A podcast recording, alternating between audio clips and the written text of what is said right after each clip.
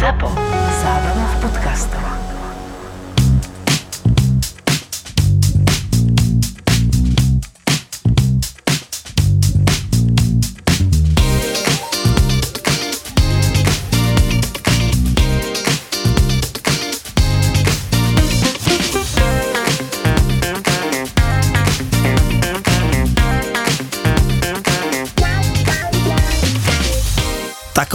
Hudobnou breaking news, alebo teda takou úplne prelamovou správou v rámci populárnej hudby na konci leta tohto roku bola informácia, že ABBA chystá comeback.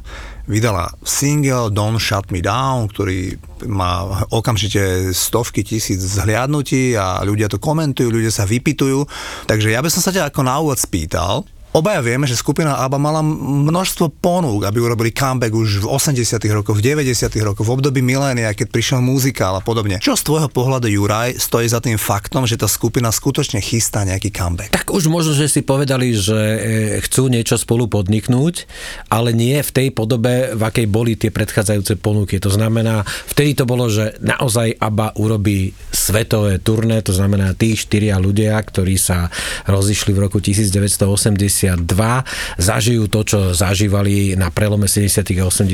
rokov, to znamená vypredané veľké sály, nádherné koncerty a podobne toto už nechceli spolu zažiť, pretože si povedali, že majú toho dosť. Konec koncov Agneta je všetko iné, len nie extrovertný typ človeka, ktorý potrebuje veľa cestovať. O tom ešte budem hovoriť. A Bjorn s Benim si našli svoju pozíciu ako hitmakery, ktorí sa starajú vlastne o to dedičstvo, aby prostredníctvom muzikálu, prostredníctvom filmových verzií toho muzikálu a tak ďalej a tak ďalej. Navyše Bjorn Ulves je činný aj ako, no ako to povedať, hudobný funkcionár, pretože on on je, sa stal prezidentom SISAKu, čo je e, Medzinárodné združenie e, ochranných organizácií, to znamená nielen hudobných, ale aj literárnych.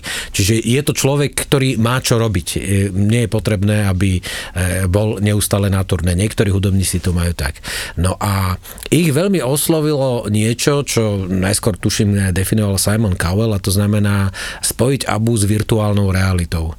To znamená zachovať vizuálne toho ducha práve tej doby. To znamená tej druhej polovice 70. a začiatku 80. rokov s tou hudbou a ponúknuť to dnešnému publiku. To znamená, že publikum by už nešlo na to, že jej vidím 70 ročných ľudí, ktorých si pamätám z tých dobových klipov ako 30 e, a som rád, že ich vidím, ale ponúknuť im niečo úplne, úplne inú kvalitu, ktorá zodpoveda 21.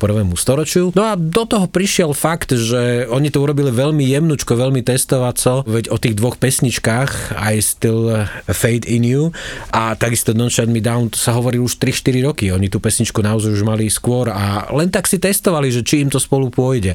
Išlo, no a stalo sa to, že tak sa im to zapáčilo, že si povedali, že nahrajú celý nový album, to znamená 10 pesničiek, čiže niečo, s čím sa pôvodne nepočítalo. ABBA sa rozhodla vrátiť sa, ale vrátiť sa vrátiť sa tak, aby nestratila žiadnych e, pôvodných e, svojich fanúšikov a aby potenciálne oslovila tých, ktorí ju objavili až prostredníctvom muzikálu, až prostredníctvom filmu. Pretože tí si tú jej pôvodnú podobu nezažili, pretože jednoducho neboli ešte v tom čase na svete.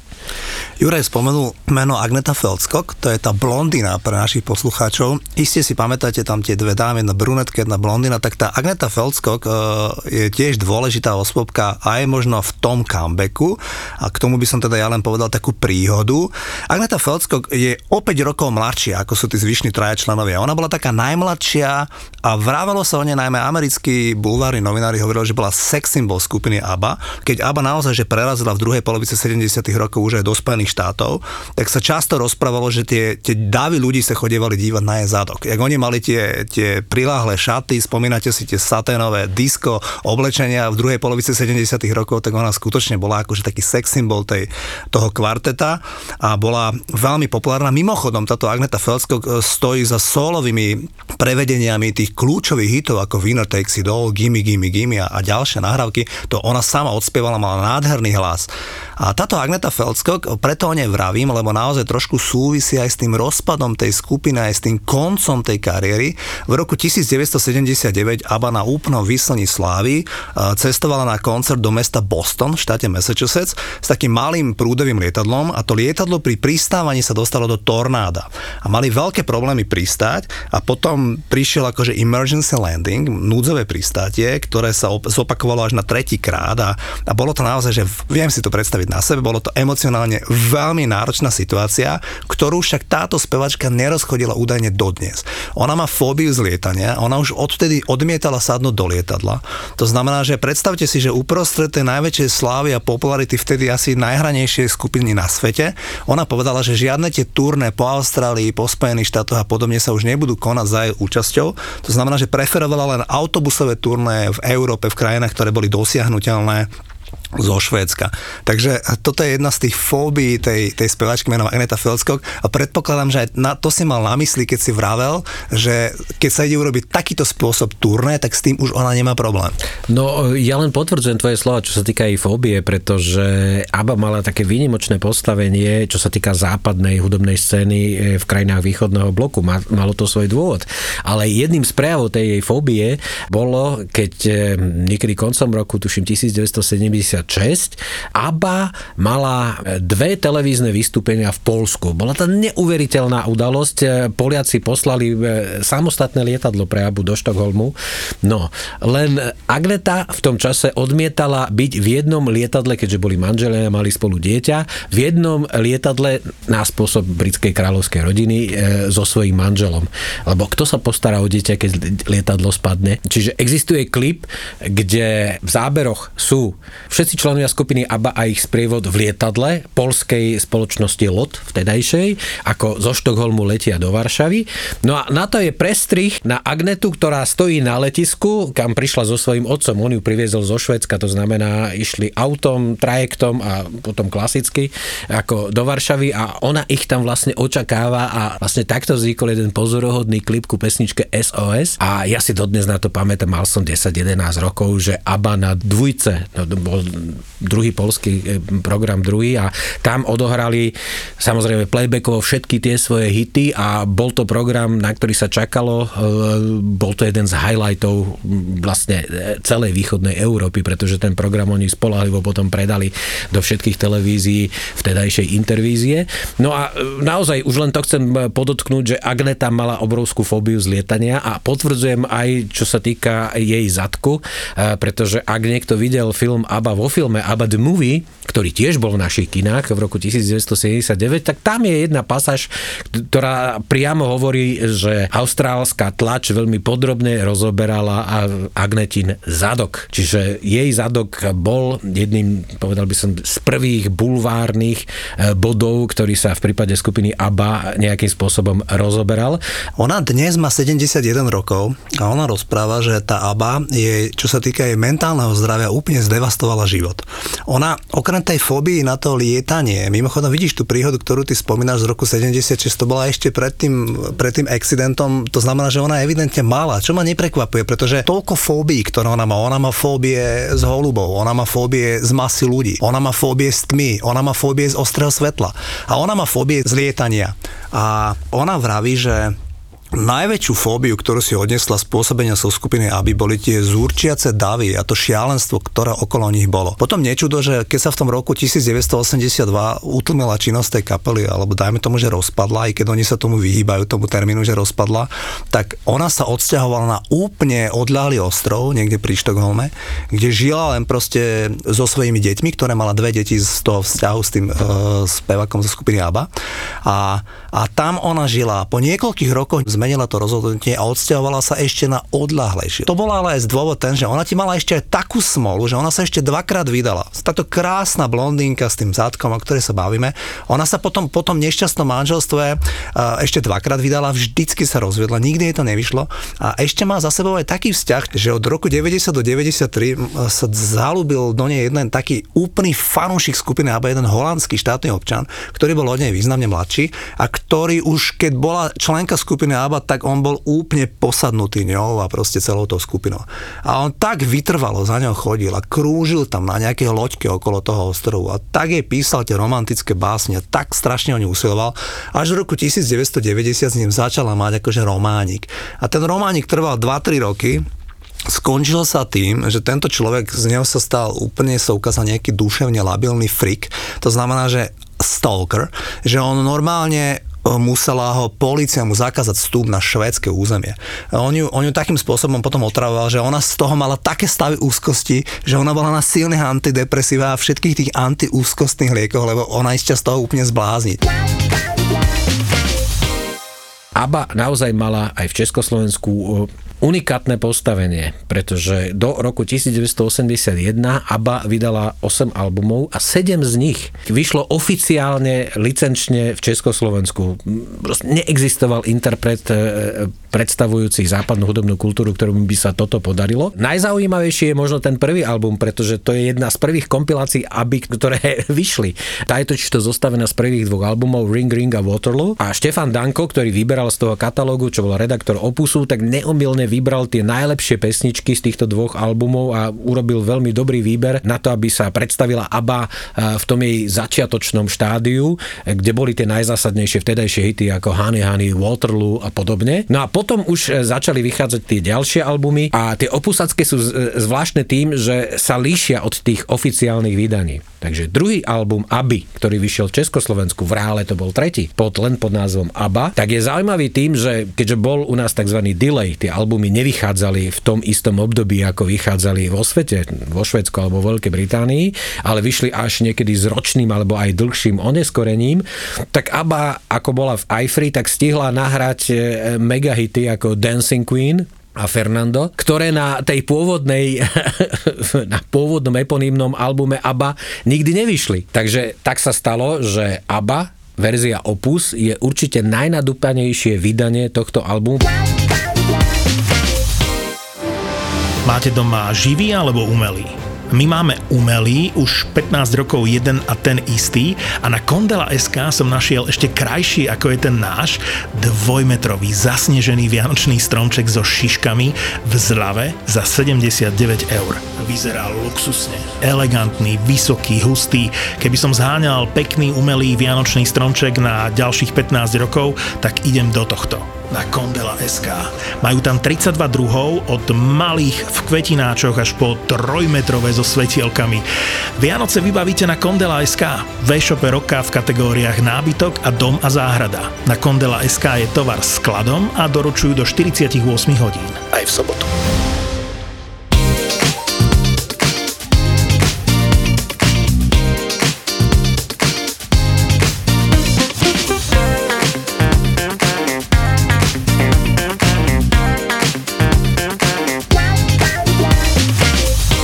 Do roku 1981 bola ABBA preferovaná, bezproblémová kapela zo západu, e, ktorí u nás vychádzali albumy, bežne sa hrávali jej pesničky, nakupovali sa rôzne televízne programy, kde vystupovala, tak zrazu zo dňa na deň sa dostala na index a v podstate až do konca komunistickej éry ste Abu e, v rozhlase počuť nemohli. Čo bol dôvod? ABBA mala mimoriadne kladný vzťah e, k Polsku, aj vďaka tomuto vystúpeniu v roku 1976. No a stalo sa to, že v decembri 1981 prevzal moc v Polsku generál Jaruzelský, čiže vznikol tam tzv. výnimočný, aj keď Poliaci hovoria tomu vojnový stav, kedy prevzala moc armáda, pozatvárala všetkých opozičných lídrov na čara s Lechom Valencom, ktorý potom Jaruzelského striedal na poste prezidenta. To sú tie paradoxy dejín. No a koncom januára 1982 sa konal veľký hudobný showbiznisový program s názvom Let Poland be Poland, nechajte Polsko byť Polskom, e, ktorý moderoval Charlton Heston, bol tam Frank Sinatra, pozdravil to Ronald Reagan a rôzni umelci vyjadrovali podporu demokratizačnému hnutiu v Polsku a samozrejme bolo to namierené proti vtedajšej vláde generála Jaruzelského. No a do tohto programu prispela aj ABBA svojim pozdravom, ktorý sa ale nedostal do toho finálneho zostrihu. To znamená, keďže boli tam nejaké časové obmedzenia, nestialo sa tak ďalej, tak ako ten pozdrav ABBY alebo ten príspevok ABBY sa do toho finálneho zostrihu nedostal, ocitol sa tuším len v nejakom, nejakej informácii, že aj ABBA podporuje tento event. No a to stačilo na to, že vlastne komunistickí cenzori v Československu určite a predpokladám, že aj v iných krajinách zrazu z ABBY z tej zelenej farby prišla na červenú. Ešte sa stalo, že vyšiel album The Visitors, ktorý pôvodne vyšiel v decembri 1981 a v 82. roku vyšiel v Suprafone, ale to už len tak naozaj potichučky, nebola jediná recenzia, jediná zmienka o tom, že ABBA vyšlo, hoci predtým e, štandardne sa to uvádzalo, aj sa to promovalo. A ja si dodnes pamätám, ako som sa tešil, že na Veľkú noc 1982 bude v televízii film ABBA vo filme. Bolo to vo všetkých programových časopisoch, to bolo, už som sa tešil. A z ničoho nič ABBA vo filme nebola. No ale tam samozrejme nikto neoznamoval, že prečo nebude ABBA vo filme, bol tam úplne iný program a prečo sa to stalo, som sa samozrejme ja dozvedel až okľukov, keď som prišiel e, vlastne do slovenského rozhlasu a keď som videl, že je tam niekde platné skupiny ABBA, tak tam bolo len veľkým napísané na platni nevysielať. Že prečo? Solidarita. Tak som pochopil, že to je ten dôvod, e, prečo e, vlastne sa z tej absolútne uznávanej a povolenej západnej kapely stala kapela zakázaná.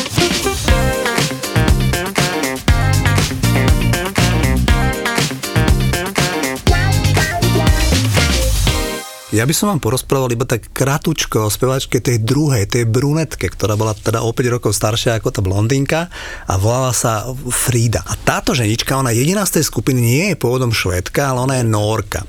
A predstav si, neviem, ty asi vieš, ale možno naši posluchači privítajú informáciu, že táto ženička, ktorá sa narodila v novembri roku 1945, tak ona sa ti narodila norskej matke a dôstojníkovi SS. Norsko bolo v tom čase v druhej svetovej vojne okupované ako množstvo európskych krajín nemeckým Wehrmachtom a tá matka sa zalúbila proste do tohto, do tohto vojaka. Výsledkom tej lásky bolo to, že ona s ním otehotela a po vojne, pár mesiacov po vojne sa narodila táto Frida. Narodila sa však v takej pomerne malej dedine v Norsku, kde tí dedenčania preto to nemali žiadne pochopenie. Jednalo sa tam údajne, sa vraví, že sa tam jednalo o tisíce detí, ktoré vznikli z takýchto zmiešaných partnerstiev a tie deti boli od začiatku, alebo tie rodiny, najmä tie matky, boli normálne, že do vyhnánstva. A takto to aj reálne bolo, že oni ju vyhnali z tej dediny, tú matku, s tým dieťaťom. Ten vojak už bol dávno preč. O tom vojakovi sa vravelo, že on, on už nežije, že on sa utopil. Nebola to pravda, k tomu prídem. Ale tú matku aj s tou nemohúcnou dcerou vyhnali z tej dediny, vyháňali ich až dovtedy, vtedy, dokedy sa tí ľudia rozhodli, že sa presťahujú do Švedska. A oni došli žiť do Švedska, kde žiaľ Bohu tá matka, keď Frida mala dva roky, zomrela na zlyhanie obličiek a vychovala ju stará mama. Čiže mala pomerne veľmi ťažký osud táto dievčina a k tomu otcovi predstav si, že naozaj jej bolo povedané tou starou mamou, že ten otec sa utopil. Že on proste pri konci vojny sa utopil na nejakej lodi, ale keď ona mala za muža toho Bennyho z Aby, tak on to normálne zorganizoval v 70. rokoch, kedy už boli oni totálne dospelí ľudia, že on ho vypátral, tohto človeka. Ten človek normálne žil v Nemecku, mal nejakú bežnú profesiu, neviem, či bol pekár, to by som teraz klamal. Ona sa s ním stretla, ale ona mala vtedy 30 rokov. A ona o tom stretnutí povedala, že, že bolo to milé, ale že už to v nej neprebudilo to, čo by možno v nej prebudilo, keby bola dieťa, že už to bolo len také, že spoznanie sa s nejakým človekom, ktorý bol teda biologicky jej otec, ale že to teda nezaznamenalo žiadnu zmenu, ani sa s ním potom už ďalej nestretávala.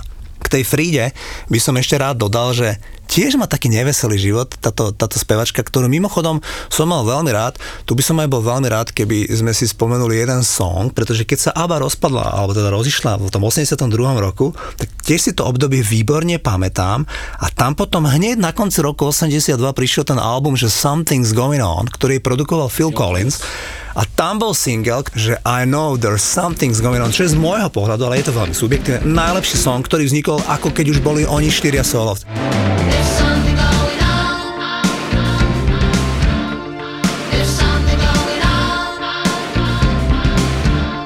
Skvelá nahrávka, mala aj veľký úspech v európskej hitparáde.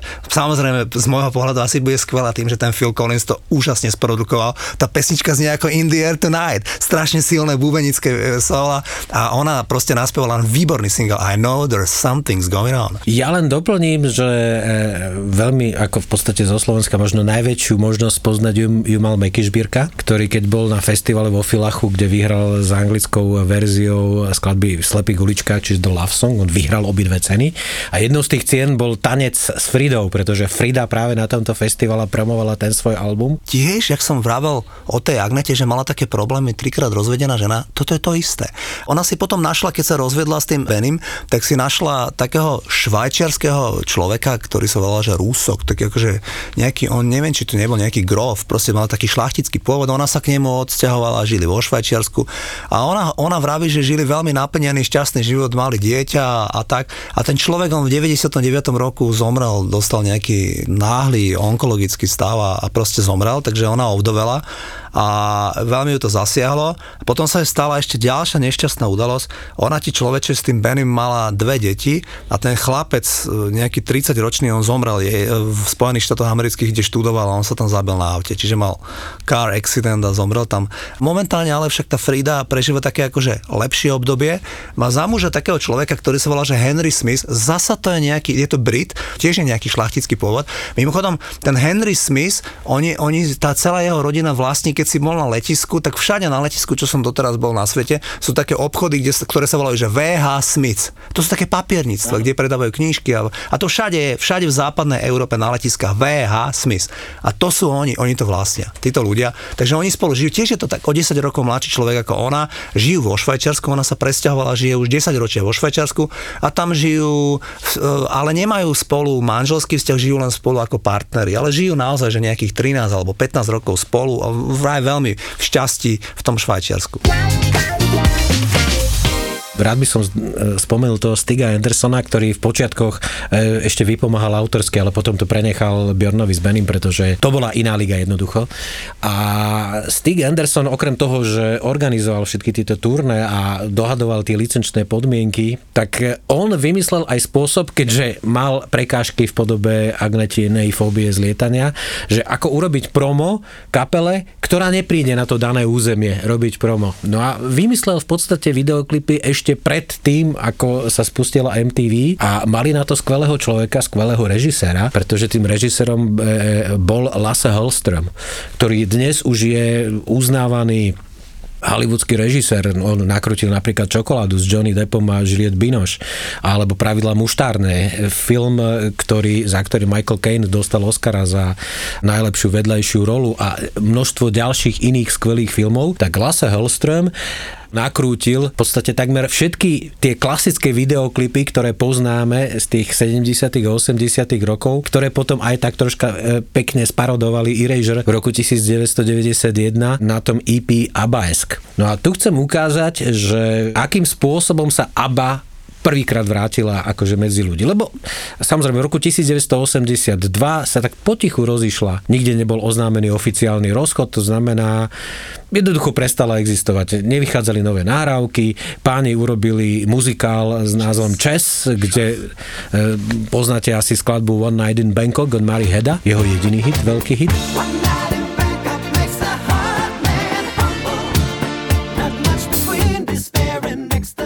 No a vlastne v roku 1990 nikto o ABE dokopy nechyroval, pretože my sme tu mali úplne iné podmienky, e, prichádzala hudba, ktorú sme nemali počuť. Celá generácia 80 rokov sa prevalila aj slovenskom, československom a ABBA bola v podstate taká spomienka o dekadu nižšie. No a tu prišli v roku 1991 v lete Erasure, Vincent Clark, a Andy Bell a urobili EP s názvom Abaesk, kde si vybrali 4 skladby. Bol to okamžite number one, pretože Erasure v tom čase boli na vrchole slávy. Vtedy akýkoľvek ich album išiel na prvé miesto, toto EP okamžite šlo na prvé miesto. No a na jeseň vydavateľstvo Universal, ktoré už potom cez Stiga Andersona skúpilo e, tie práva na CD, to znamená naozaj ABBA sa stala celosvetovým e, produktom, vydal kompiláciu s názvom Gold.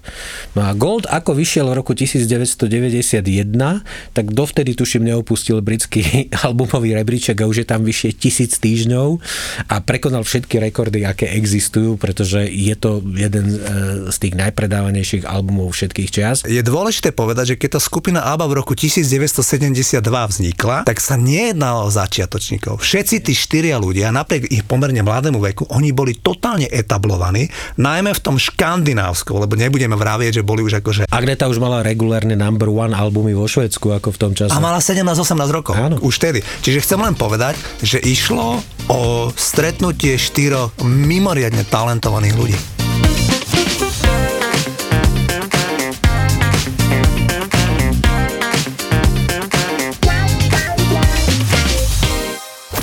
Jak to mal ten Geta, že pretiahni ma, som slávny? Ja v najlepšej ére, keď akože Išla karta. išla karta, Kartička. tak akože za mnou chodili babi aj, že, aj s DJ-ským slovníkom, že naraz ma jak platňu.